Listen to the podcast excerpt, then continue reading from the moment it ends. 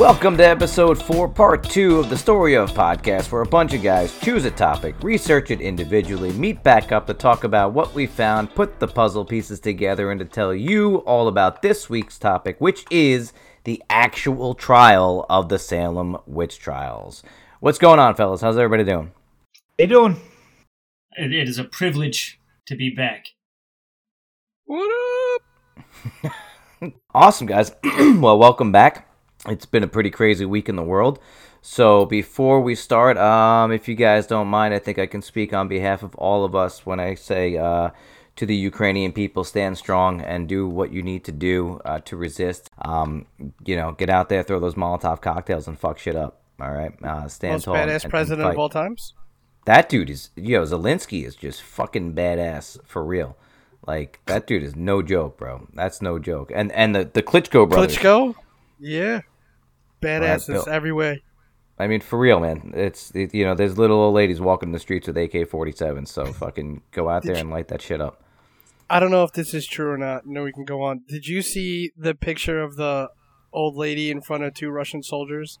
And it said that she gave them sunflower seeds so that sunflowers can grow after they die. Yeah, yeah, yes. I did see that. Wow. Yeah. Ah. yeah. It's different over there. yeah. It's yeah, when they bury them, the, the the sunflower seeds will grow into sunflowers. Like that's pretty fucking crazy. so, yeah. So when you no, no, her intention is when she dies on the battlefield, sunflowers will grow where their bodies were. Oh, I thought I thought she told them to put sunflowers in their pockets so when they die, sunflowers yeah. will grow. No, that's yeah, what it was. To, it was a, to it was Russian like a, soldiers. It was like a bad. Ukrainian it was like a badass motherfucker thing to say. If like, put these yeah. seeds in your pocket because you're gonna die, motherfucker. And because when we fucking kill you, right? I, yeah. I, saw a video today of a guy rolling up to a broken down um, convoy, uh, a Russian convoy, and it was a Ukrainian guy.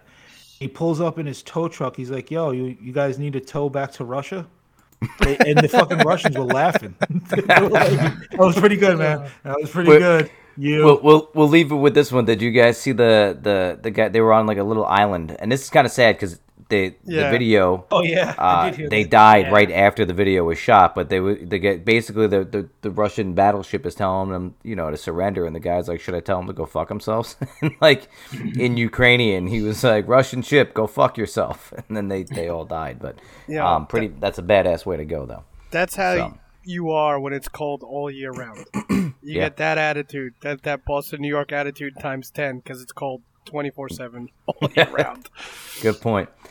All right, so let's get to it, guys. So we're at part two. We, we we spoke a lot in part one about all the crazy shit, the history, the context leading up to, and and almost uh, opening the door to just something so fucking crazy and tragic to happen as the Salem witch trials were, like what would what would cause that? So, if you have not listened to part one, uh, we're gonna give a little bit of a pause so that you can go and uh, go listen to it. All right, welcome back. So, I hope you enjoyed part one. Um, so, where we are, we got into Puritan New England. So we are we are in Puritan New England. It is uh, it's it's the 1680s right right about now. There's a lot of shit going on. You had King Philip's War that ends in the 1670s. You got King William's War that's rolling up in the 1680s. Life is pretty fucking brutal. It's really difficult. They these people and and I kind of I have it put down in a pretty nice way here. To the Puritans, the devil was very very very real. An earthly existence was seen as like this battleground between good and evil, and the souls of men were the prize. And in their time, they are battling, like I said, disease, war, religious, just crazy anxiety, which makes life very, very scary, right? And they believed that God was their biggest protector, but at the same time, the biggest threat to all human beings was was the devil. And you know, the Puritan belief system is based around the idea of predetermination that each one of them have already been predetermined by God whether they are going to be saved or not. And they don't know. But they did believe that you know, if you did good things, then um, and you were a pious person, then you had a pretty good chance, maybe, of kind of, you know, getting your way to the other side. So all of that and this crazy religious anxiety is going to play a, a, massive role in right the, the craziness and and just the the downright fuckery that we're going to see right that goes you know that goes on in Salem in the 1690s. Um, before we start, would you guys allow me to read a quick quote uh, from an author? Would that be cool with you guys? Only if it's as good as the Puritan uh, Valentine's Day cards. Yeah, it's not as good, but I'm going to read it anyway. So, this is from a guy named Emerson W. Baker. He writes a book called The Storm of Witchcraft. and I just thought it was a really good way to start it off. And he says, What happened in Salem likely had many causes and as many responses to those causes. While each book puts forward its own theories, most historians agree that there was no single cause for the witchcraft that started in Salem and spread across the region. To borrow a phrase from another tragic chapter of Essex County history, Salem offered a perfect storm, a unique, a unique convergence of conditions and events that produced what was by far the largest and most lethal witchcraft ep- ep- episode in American history. So, with that said, we're going to go through and talk about you know as many of these cases as we possibly can with the with with the complete understanding that none of us have any idea what fucking really took place. Like it's just this this you know convergence and confluence of just complete absurdity right? And just human beings kind of just going off the rails you know? So any guys want to add anything before we start? We're going no you're right man just people being people you leave people to themselves, and eventually they're gonna do fucked up shit.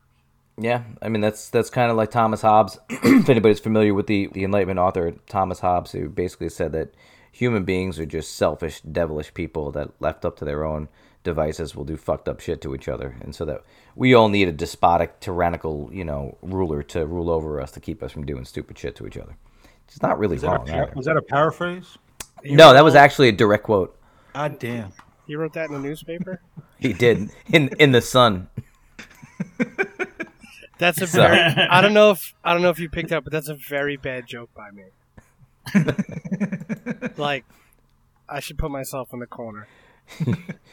Nobody puts baby anyway. in the corner, Joe. All right, so 1629, Salem is settled. Right, we talked about that last time. Now, um, 1640. I, just, I was a Calvin and Hobbes joke. That's how if you didn't. Oh, I see what you're saying. Okay, no, I didn't pick it up. I don't. I don't read. Sorry, Joe. So 1641, and we talked about this a little bit in the last episode. In 1641, English law. We talked about religious law, but in English law makes witchcraft a capital crime in 1641, which means capital crime is you could be put to death for it. Um, and and 1684 is really kind of where shit starts to go down. England declares that the colonies may not self uh, self govern. So Increase Mather, who's one of our first big names to come into this thing, is a very influential and powerful man in Salem. He's going to go to England and he's going to request a new charter for Massachusetts, and uh, he will be successful. And he'll return to Salem in 1692. However, right, this is the beginning of the Mathers uh, going, you know, uh, happening over in in in, in New England. Um, Bill, what did you come across with um, Goody Glover and Martha Goodwin in 1688. Well, you're you're 100 percent right about Increase Mathers. You know, he was a really big influence. He was the uh, minister of the North Church uh, in uh, right around the Boston area, very big parish, and they were. Uh, it is is he right before he left, he was seeing everything that was coming in and all you know all all the wars that was happening, like you said, and uh, King Philip's War, the outbreak of um, Indians in the area and just everything that was it just really looked like a down time. And he had these people's ear, like so many people. He was so influential to so many people at the time. And he had told them that the reason that all this was um, happening, it was evidence that Satan was at work and that God had left the Puritans. And mm-hmm. since that had happened, that expect to see agents of Satan in the area, and meaning witches. So, like you said, he leaves for England, and he goes to ask for a new charter. And when he leaves, he, he that's like it's pretty much what he leaves them with. He leaves. Mm-hmm. so he leaves, and his son Cotton Mather now takes over, and um, he starts to become a very influential person uh, for for that area. So let me get rid of this pen real quick. I almost said it.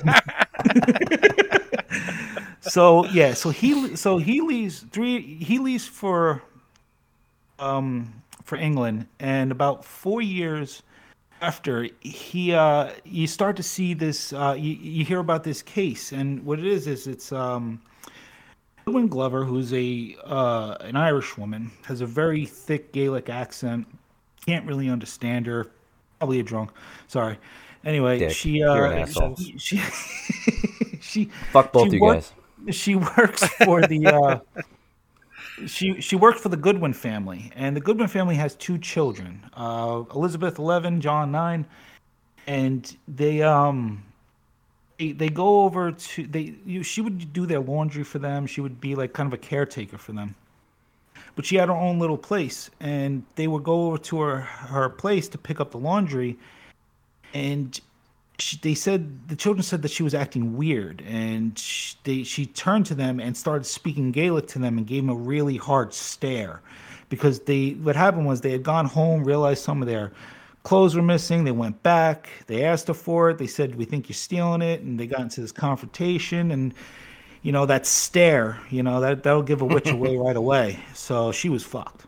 So they, they go, the, the kids go home and they start crawling around the floor like dogs and and just speaking gibberish and barking and acting all fucking weird. So they they they're, these people they're freaking out. So they go to their neighbor and they're like, you know, what you know, what do we do? And he's like, this is this has got to be witchcraft. He's like, you know, this is what you gotta do. You gotta go get a pudding and throw the pudding in the fire in front of the witch. If she she can't resist it, she goes for it. She's a witch. That's it, done. And they're like, Nah, we're gonna go talk to we're gonna go, go talk to Cotton Mathers about this. So they go to this very well respected minister of the North Church and they they bring him in on it. So now he comes over and he starts looking at the children and he starts praying with them like endlessly, trying to, you know, just pray this curse out of them. And uh yeah, they they can't he can't do it. So she uh so she they they go and they they find they start to search this woman's house because they she's now she's being accused of a witch. This Goodwin woman, uh, this uh, Goody Glover. Yeah, Goody Glover, over. So they start to look through her stuff and they find like these dolls in her house, and that and they're like, oh, this is this is witchcraft. They she has you know she has these dolls. She must be doing some sort of rituals with these dolls. So that that's it. That that sealed her fate. So they brought her into uh, her trial, and they simply asked her to, you know, put her hand on the Bible and recite the uh, the Lord's Prayer Mm, that's gonna come back up later on too. in English. And she's like, you know, she she tries to do it in another language, I think Latin, and then she tries Gaelic, but she can't do it, and that was it. Yeah. Was it you? They're like that, that, that's it. You're a witch. You can't you can't say the Lord's Prayer in English. You're a witch, Mm-hmm. and that's what really that's what wound up getting her. I think I think she I want to say she was hung. Yeah, she's hanged. If I'm not and and that's gonna follow. That becomes like Cotton Mather's kind of calling card, uh, and that's gonna Oh, come yeah. out later on in another hanging towards the end of this whole thing. Is his whole thing? You cannot be a witch and recite the Lord's Prayer uh, uh, straight through. He it, that's just Mather is convinced of this, right? which which is crazy because if you think about this, you're being accused to be a witch, and they just say you need to read a passage, um, recite the Lord's Prayer or something, and your life depends on it. Like no one's gonna make the littlest fumble. You're a witch. The a stutter, uh, a mispronounced word, an um like I just did five. times. I'm a witch right now, and Yeah. just talking to you, I would have been a witch. Just And- because I couldn't recite a sentence without saying uh or with a pause, any little thing, they made you a witch. Especially being a foreigner, right? Being asked to recite it in a foreign language. That that's This is this damn is Yeah. four years before the trial. Yeah. Set up Uh, to so- fail. And this so this didn't happen in Salem. It happened outside. This of is Salem. Boston. Yeah, this is in Boston. This is 1688 in Boston. And So what Cotton- yeah, well, I was gonna say I was gonna continue with Cotton Mathers and the children, Yeah, go ahead. He, he, he continued to pray with them, and eventually the children got better after she was put to death. Then from that, from that experience that he had with that, he went on to write a book called The Wonders of the In- Invisible World. And it basically was just how to identify witches. And you know, basically your need to know book about witches. Mm. And when in that time in this area, that book was like end all be all of how to deal with yeah. witches. Yeah. And that's going to put him at the top of the list of what to do and you know how He's an to expert now. Oh yeah, how to deal with witches. You you know what I mean? And that's kind of like with the movie The Exorcist, right? Like you bring in the expert, right? The dude that's going to roll in when you got a problem, and he's going to walk you all through this. You know what I mean? Yeah. And then so so November 1689, we get Samuel Parris, he comes into the story now. Now he comes in as a minister uh, of Salem, and he moves from Salem. Uh, he moves to Salem from Boston, which is where Memorable Providence, right, and the the Invisible World is published from. And so this dude's put into power by the Putnams. Now we we talked about in uh, episode one, the Putnams versus the the uh, the Putnams versus the Porters. So Parris is backed by the Putnams and he comes in and there had been three ministers prior to him within like nine years. So these guys are you know this place is just going through uh, their share of ministers one by one. And one of them's name is george burroughs who we'll talk about later on. And so this guy rolls in Parris comes in and instead of trying to like broker this bridge between all of these warring factions, right? Because you have the Putnams and the Porters, you have Val- uh, Salem Village versus Salem Town, then you've got, a, you know, there is some issues happening between people in Salem Village as well. He just rolls in and just fucking douses it with flames and just starts fucking shit up all over the place, right? Where in one of his sermons, he screams out, If ever there were witches, men and women in covenant with the devil, here are multitudes in New England, right? And so, like, he just comes in, and instead of trying to make something a little bit better, he just, he just drops he just fucking drops nukes everywhere. And so Samuel Parris is definitely like the worst possible guy to have brought in as this new minister. Um, which is crazy too because we talked about this in the first episode as well. His uh, you know, his salary is paid for by the town, but he's brought in by the Putnams who are from the village right? Mm-hmm. And so they're gonna they're gonna really like make this guy's life like uh, very difficult. So Parris is on the outs. He's being at one point they just they refuse to start or to, they refuse to pay a salary. So he's mm-hmm. only being paid through contributions from the church. So like little handouts and things like this. Um, you know, just say, man, if you can spare a, a few bucks here and there. And on top of that, and I, I, it's you know very interesting. Also attached to his salary is firewood, right, throughout the winter. So I guess he just doesn't want to cut his own firewood. So throughout the winter, right, he's on the outs. They stop paying him. They stop paying with the with the uh, the the firewood, and so his life is is fucking miserable. It's absolutely miserable at this point. And and that, exactly what Bill says in response to Parris's uh, in response, Parris sermons begins to focus on warnings against a conspiracy in the village against himself and the church and so he starts to like preach that there are people and there are people forces of Satan that are taking hold of Salem because and those people are the ones that don't want to pay him and give him his firewood. So he just starts throwing fucking shade at everybody all over the town. Like this guy's an asshole. He's he's already in it before he even knows he's in it. Yeah. He's fighting against the town already. Like he already has an agenda before yeah. there's anything to do. Absolutely. And he's pissed off that he's not getting fucking paid. So he it, it, it flames this uh, you know already. Um, Mark, you have anything to add in? You've been very quietly. You're eating like pork rinds over there. I see. Uh, trail mix. Trail mix. um, trail mix gives me heartburn. Hmm. You give me heartburn. I do. well, uh, just to rewind for a second, uh, one thing that uh, I think is well very interesting about um, Increase Mather was that uh, when he graduated uh, from Harvard, uh, I don't know if it was in a speech. I couldn't really get a, a clear uh, reading on the setting of it, but at his graduation, which was when he was like 17 years old, he started going to Harvard uh, when he was 12. Wow. Um, when he graduated, he attacked uh, Aristotelian logic. Um, and it was this shock to faculty because that's what the uh, education curriculum there was uh, built on. But I just f- find it real ironic that one of the perpetuators of this whole thing, the whole basis of his uh, his worldview, is uh, an attack on logic. Yeah. Uh, Yes, and and that's one of the biggest things that he's gonna like. He's gonna steer the courts when we start talking about the courts that they set up, right? Oyer and Terminer.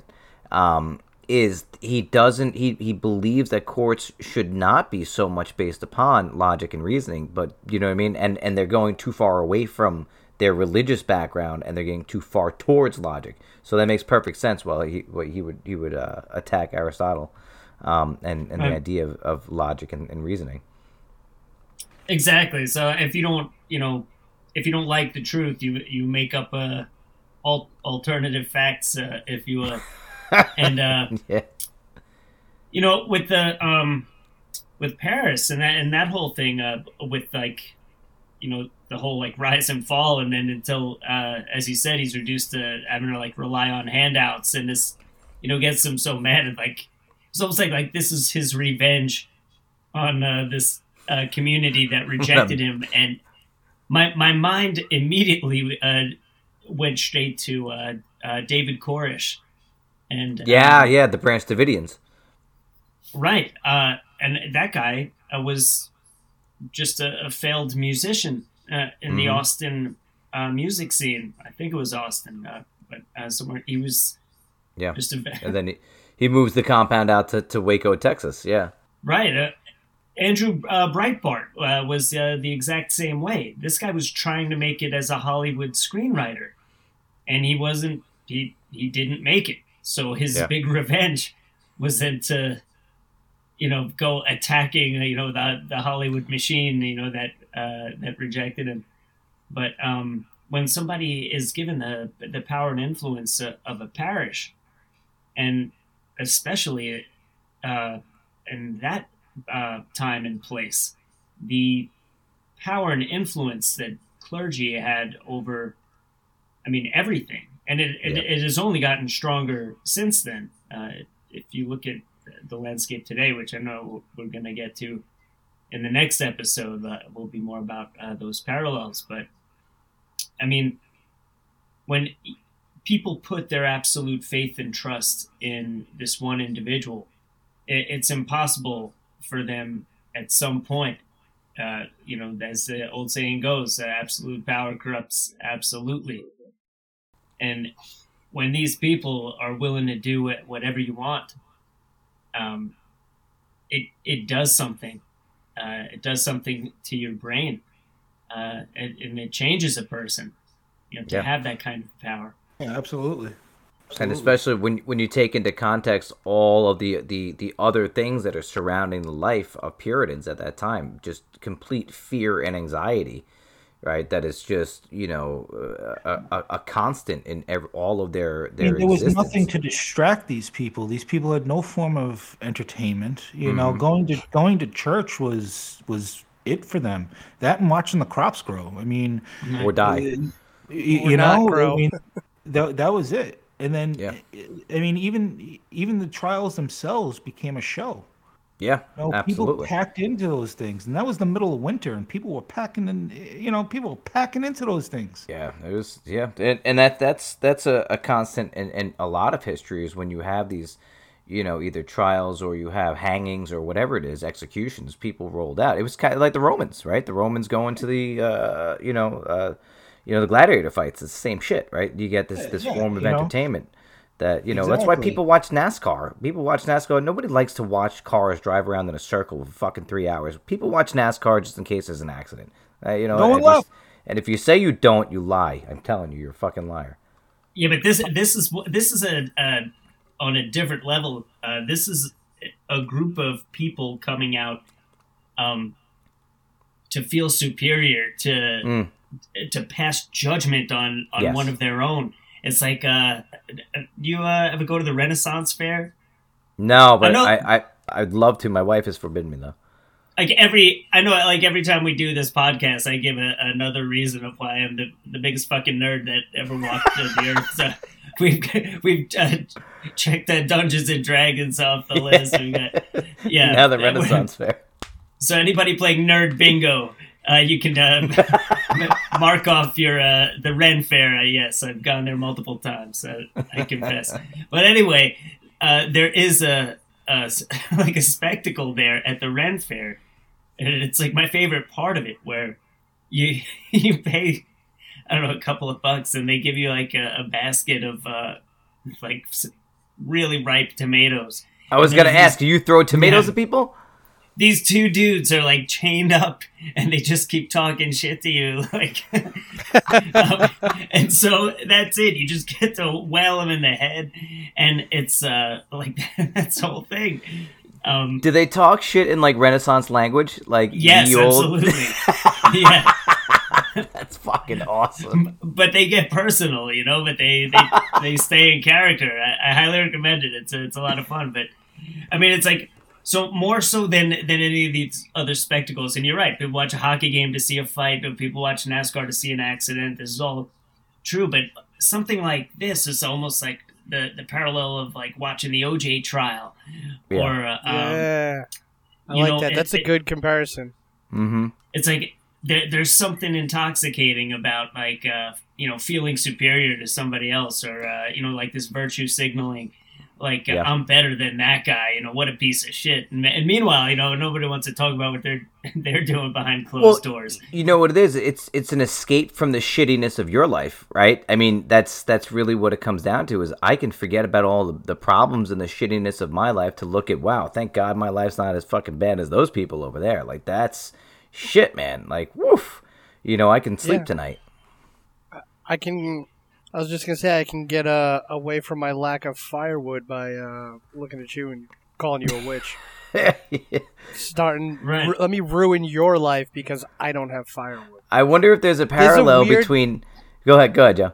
There's throughout history. There's a weird. It's not even weird. It just is what it is.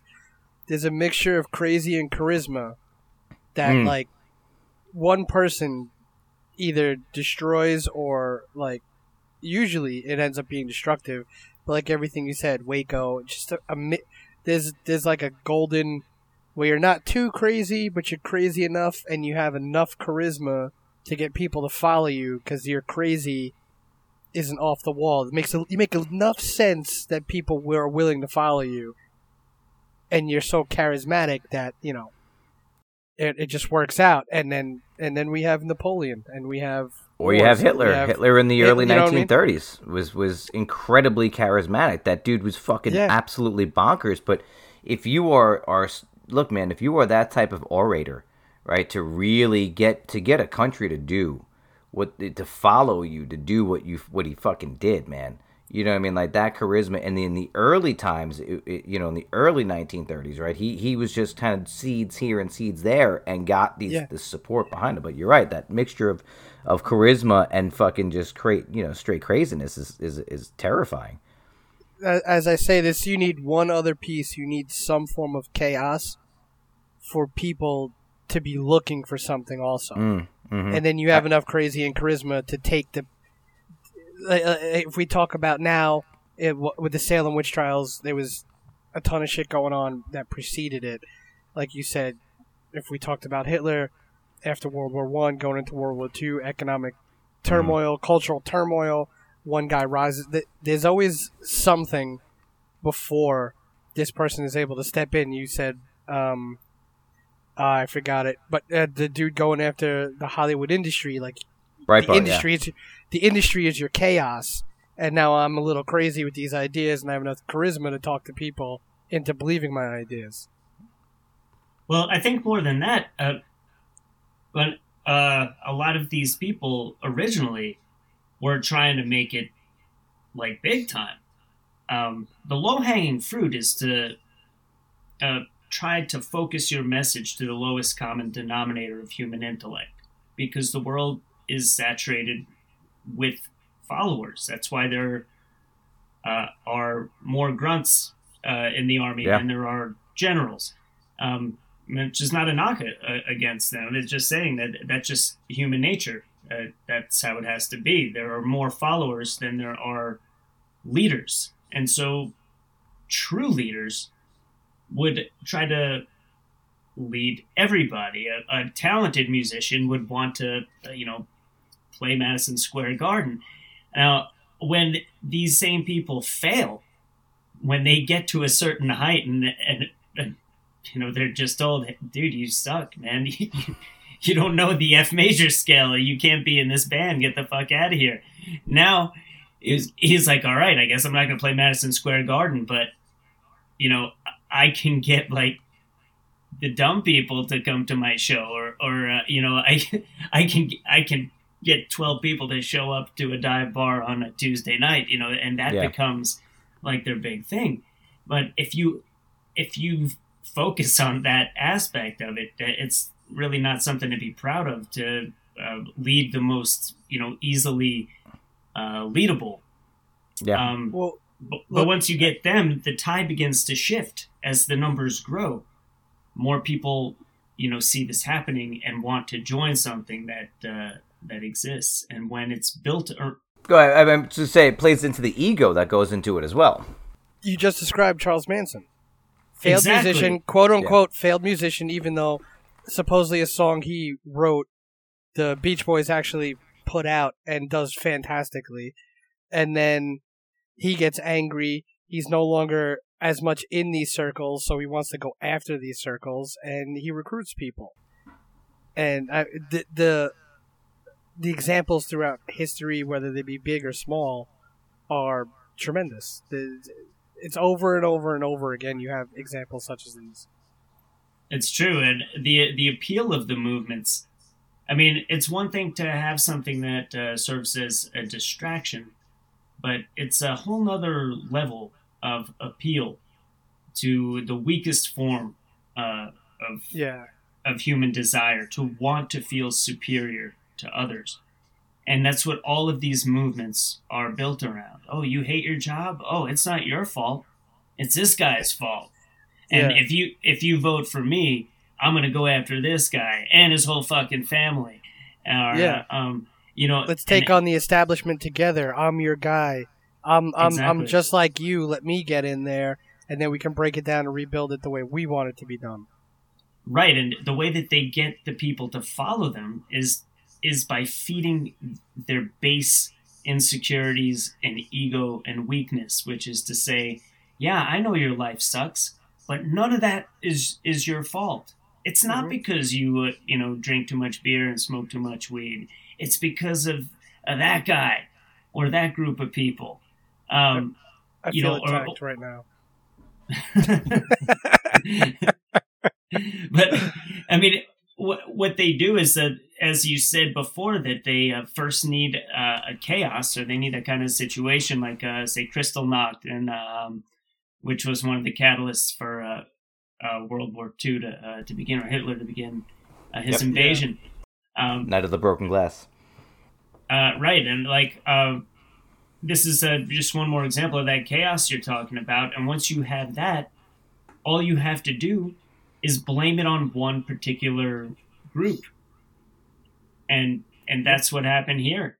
It's like you have what what's more than uh, say like going to one of these trials as just like a NASCAR race or a normal distraction is that some of these distractions have built into them this feeding of the ego, um, this added judgment to it. Yeah, you don't really get that, say, like uh, watching a baseball game where you, you feel like superior to somebody. It serves as the distraction, it's keeping you from doing other things that actually matter.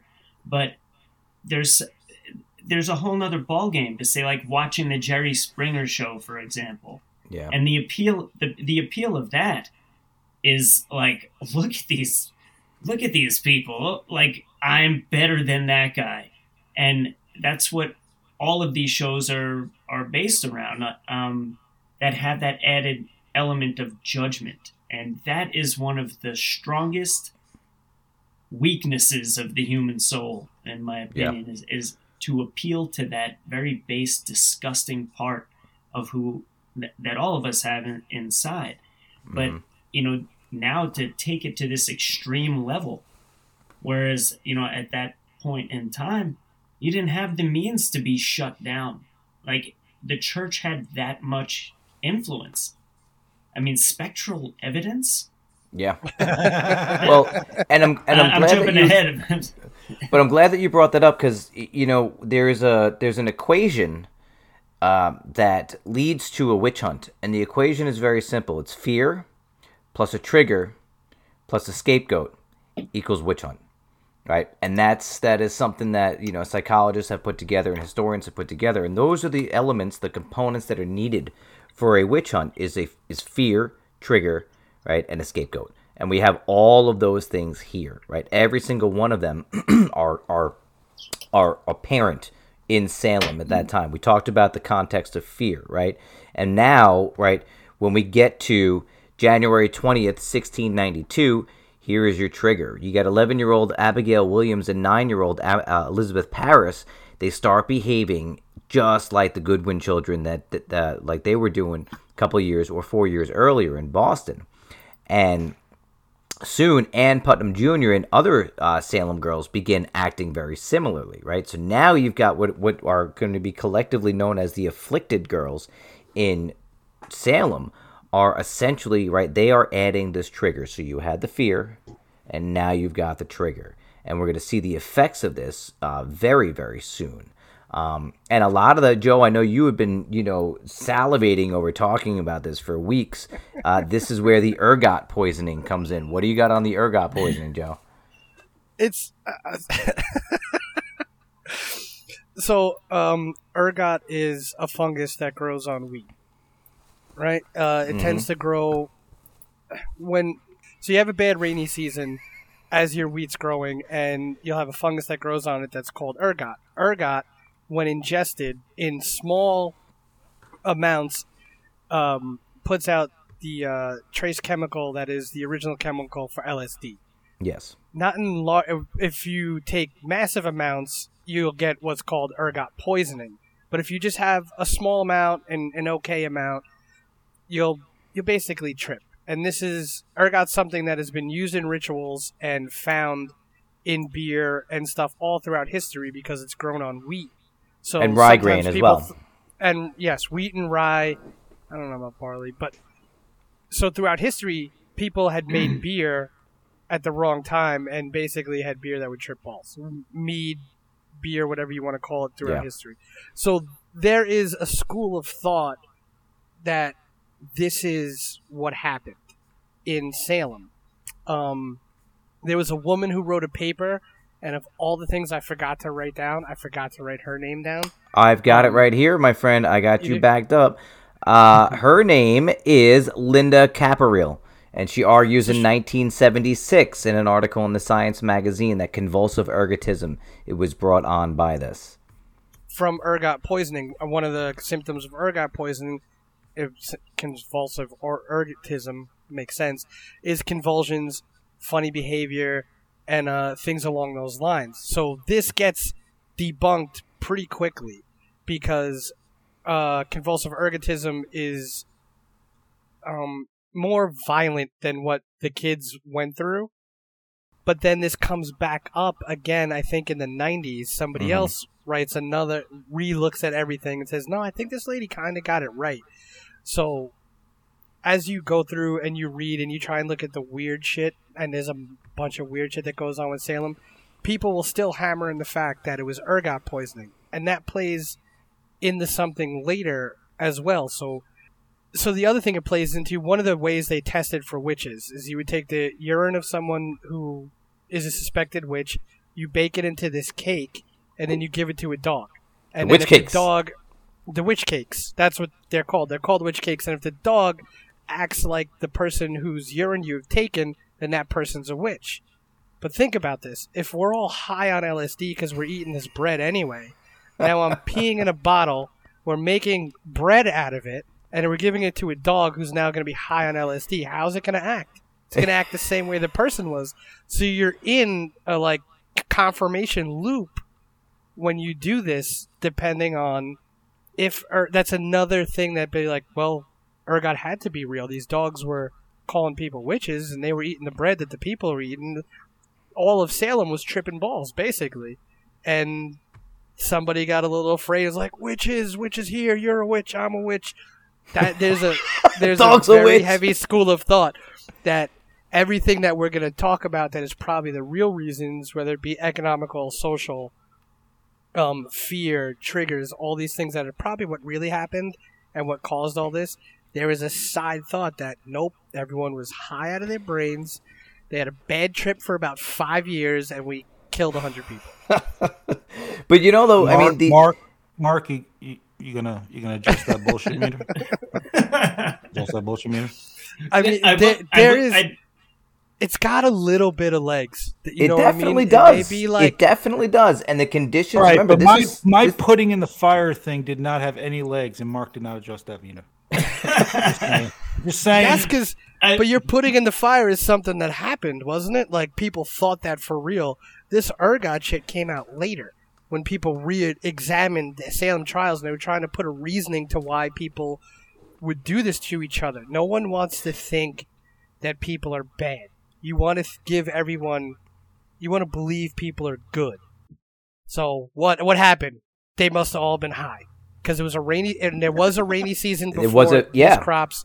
So like the the the weather in the area in that time period bred the possibility of this as well as and what it happened. bred the possibility. wait, did you say it bred the possibility? That's what I just. You know, I, I don't have a camera, but if I did, you'd see my cheers. Yep, I got that one in there. I'll tell you though, when I read about the witch cakes, uh, I was Mm-hmm. really pissed. Um, I mean, I was, yeah, I was, I was really pissed. This man they're not around I mean, I, anymore. I could, I could barely contain my anger. Um, but, uh, but if I could, I'm just gonna, if I could just go against the grain for a minute, uh, gentlemen. Um, the first time I actually heard uh, the theory of uh, against the grain, Yep.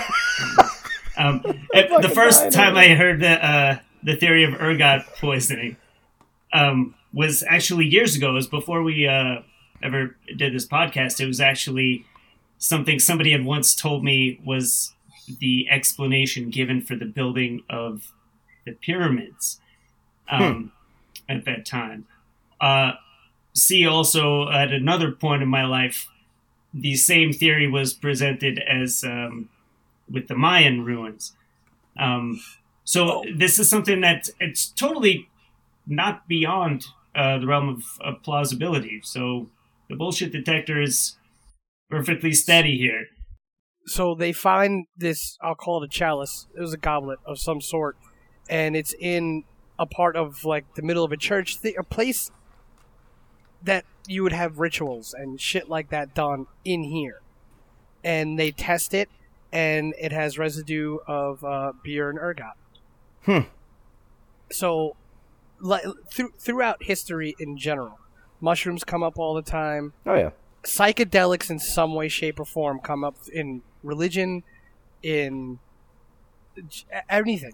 Wherever you, you look hard enough, you're gonna find somebody took mushrooms in that area. There was some kind of hallucinogenic, Of something course. else was going on. So to tie it back in to this, and like you said, uh, er, ergot's been it, it it has it has legs. The possibility that there you can't completely say there's no chance in hell that ergot poisoning or ergot in general did not have some kind of uh, effect during the Salem witch trials. No, absolutely. And I I enjoy that idea. That uh, you know, think about the tests that they did to prove that you were a witch. Like, Yeah. I understand that education was small, and but they were also fucking brilliant people throughout history. And one, one, witch cakes was a test, right? Pee in a pee in this cup. We're gonna make a cake out of it. Give it to a dog. They had a dog test that because they Wait a minute believed now. dogs I- were attached to the devil. That's another reason why witch cakes were given to the dog. They believe that? I, I dogs thought were that, tools of the devil. I thought so- the people had to eat the cake that was made with their own pee. No, they gave it to a dog to eat, and then if the dog They gave it to the had- dog. Yeah, yeah. Yeah, if the dog showed symptoms that you had, then you were a witch. And they also said that the Uh, dog may run up to the person who would have Mm-hmm. been the f- the familiar, right, and would have just like Yep. would have uh, attached itself to the other person who was the witch as well. Yeah, because dogs were tools of the devil. Yeah. You had the dog test in general. If you were convulsing and they brought a dog over to you and you stopped convulsing, it was because you were kind of within your brethren and you were a witch. They had a swim test. They fucking tied one of your hands to the opposite foot and threw you in a lake. And if you floated, you were a witch. If you sank, you weren't a witch, but you were also possibly dead. You were fucking And- dead unless you were Aquaman. Also, think about this: ninety, what did we say? Eighty something percent of the accused were women. 75, 75 to 78 70 percent. Yeah, We can't round up, Dan. We can't just round up to eighty. Sure. Let's go or 80. take eighty. Fair Give or take seventy-five to 8, 78 percent were women. I mean, look, women float. You know what I mean? You know what I'm saying? No. Yeah, you do. You know exactly what I'm saying. that one, Joe. That's all I said it. I threw it out there. You know, so, like, who dumbass. thinks of shit like this? This this is these tests are two guys high on LSD going, yo, I bet you if we tie one leg and one foot and throw them in the water, bitches is gonna float. Witches, I mean, sorry, witches are gonna okay, float. Okay, look. and if you, might don't, have man, you know, my mind a little bit with the fact that the ideas they came up with to testing these witches, someone might have been high when they did this, because they're just absurd. Yeah, they really yeah, are. Th- there, were- like you said, we're not in the Enlightenment period yet, but we still have high. This guy came from Harvard. I mean, yeah, but what I it, mean? it was Harvard in the 1600s, so it was. Yeah. I mean, You should Shit was just a shack at the time. you Yeah, should no, there was- still be one of the more educated minds I mean, he of the- was of the But I mean, Northeast. that says more about the Northeast than it's at the time than it says about him. Good I point. mean, Touche, touche. And that'll do it for this week, folks. Please join us next week as we continue the Salem Witch Trials. Check us out on Twitter at Podcast The Story of, and be sure to download us everywhere you get your favorite podcasts. And once again, stand strong, Ukraine. Make sure to subscribe, to like, and review. Good night, everybody, and stay weird.